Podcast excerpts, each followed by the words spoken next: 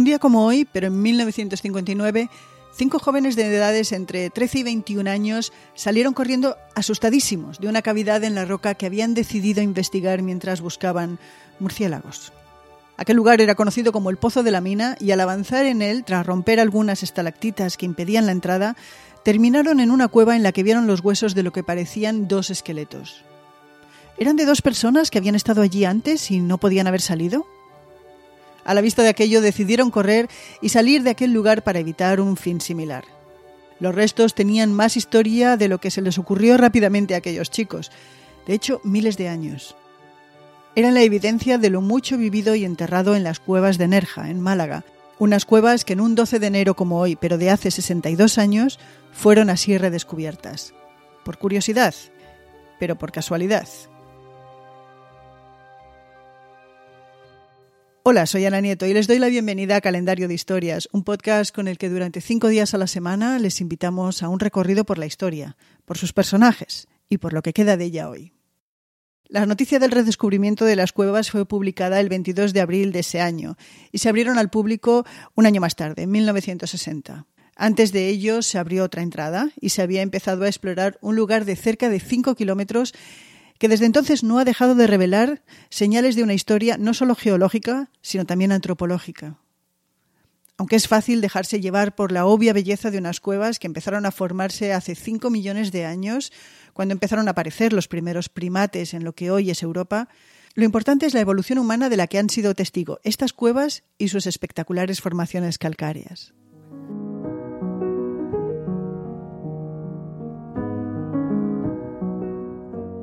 La historia detrás de los descubrimientos hechos en las cuevas remonta su uso por nuestros antepasados a hace unos 40.000 años, aunque de forma continuada el hombre se estableció en ellas hace 25.000 años.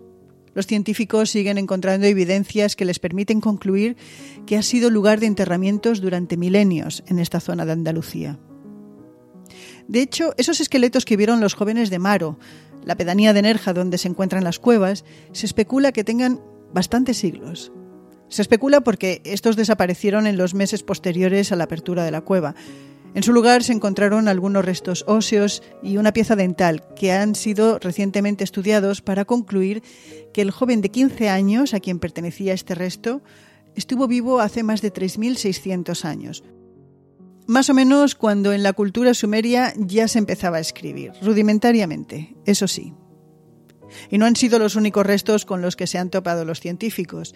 Se han descubierto muchos más restos humanos de distintos milenios, de animales, algunos de ellos domesticados hace 4.000 años, de semillas, de conchas de moluscos, de herramientas de piedra, pero también barro y textiles, que muestran que la cueva llegó a estar habitada hace miles de años, quizá hasta la edad del bronce, cuando empezó el desarrollo urbano. El año pasado se anunció que se habían encontrado restos de un collar de cuentas de mármol de un ajuar funerario del Neolítico y que posiblemente estuvieron bañadas en un pigmento rojo. Se encontraron juntas, como si aún estuvieran enlazadas por un hilo.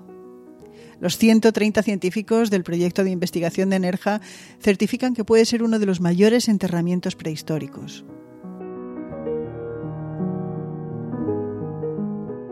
También se han encontrado pinturas. Las más de 600 pinturas rupestres certifican que se usaron desde comienzos del Paleolítico Superior, en un momento en el que nuestros ancestros eran cazadores, recolectores y pescadores. Otras pinturas se hicieron en la prehistoria reciente, cuando se desarrolló la ganadería y la agricultura, y el hombre iba ejerciendo un mejor dominio de lo que le rodeaba. Las primeras pinturas rupestres que se hicieron en las cuevas de Altamira datan de hace unos 36.000 años, el Paleolítico Superior también.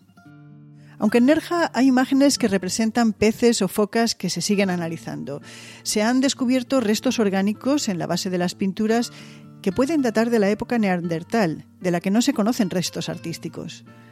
Sería la primera vez que se data un arte en este momento prehistórico, aunque los científicos están haciendo más pruebas sobre ellas, porque el método del carbono 14, usado en este caso, no siempre es fiable para los análisis y de momento no se da la investigación por cerrada.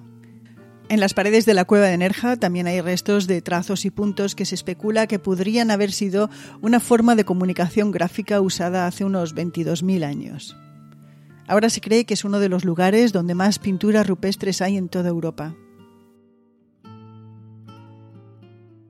Las cuevas son grandes y los turistas, y son millones los que han pasado por ellas, apenas ven un tercio de lo que hay bajo tierra. Los científicos creen que hay trabajo para varias generaciones y que durante décadas se irán descubriendo nuevos artefactos y restos que permitirán una mejor comprensión de la prehistoria y la evolución humana. Antes de cerrar este repaso por la historia, recordemos que todo esto se ha conocido por la curiosidad de Francisco Navas Montesinos, José Torres Cárdenas, los hermanos Miguel y José Luis Muñoz Zorrilla y José Luis Barbero de Miguel, los buscadores de murciélagos. Otros 12 de enero han quedado en la historia de otros años. Fue el caso del año 1610, cuando en España se decretó la expulsión de los moriscos de Andalucía. Y en 1816 quienes tuvieron que abandonar fueron la familia Bonaparte, porque Francia les desterró por ley a todos ellos. El 12 de enero de 1915, la Cámara de Representantes de Estados Unidos rechazó una propuesta para otorgar a las mujeres blancas el derecho a voto. La democracia más antigua tardó en ser universal hasta 1920, cuando se ratificó la enmienda 19, que dio el derecho de voto a las mujeres, sin nombrarlas en el texto constitucional, eso sí. Doce años más tarde, y también un día como hoy, Haiti Caraway se convirtió en la primera mujer blanca en ser senadora. Y en 1959, el año del redescubrimiento de las cuevas de Nerja, se estableció la Corte Europea de Derechos Humanos. Fidel Castro se convirtió en el líder de Cuba y Miles Davis grabó una de las obras maestras del jazz, Kind of Blue. Y en España se aprobó el Plan de Estabilización de 1959 o Plan Nacional de Estabilización Económica. Lo diseñaron los profesores Juan Sardá y Enrique Fuentes Quintana.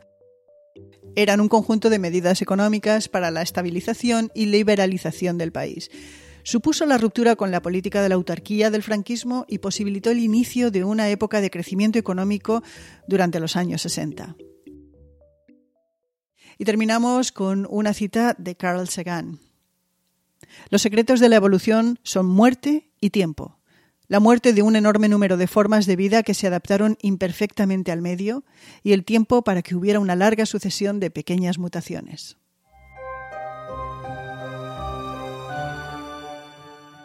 Y esto ha sido el calendario de historias por hoy que hemos hecho María Luz Rodríguez y yo, Ana Nieto. Cuéntenos si quiere contactarnos para señalar una fecha en el calendario. Estamos en audire, audirepodcast.com y nos despedimos por hoy. Pero nos oímos mañana, porque mañana será otro día.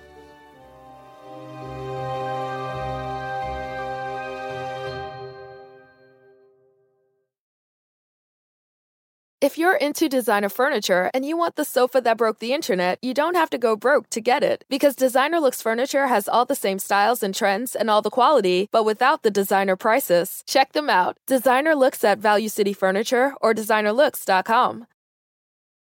Karen is the proven expert in addiction treatment. A recent independent study showed that 94% of Karen patients were still in recovery 90 days post-treatment. Visit caron.org slash real. Karen Real results, real care, real about recovery.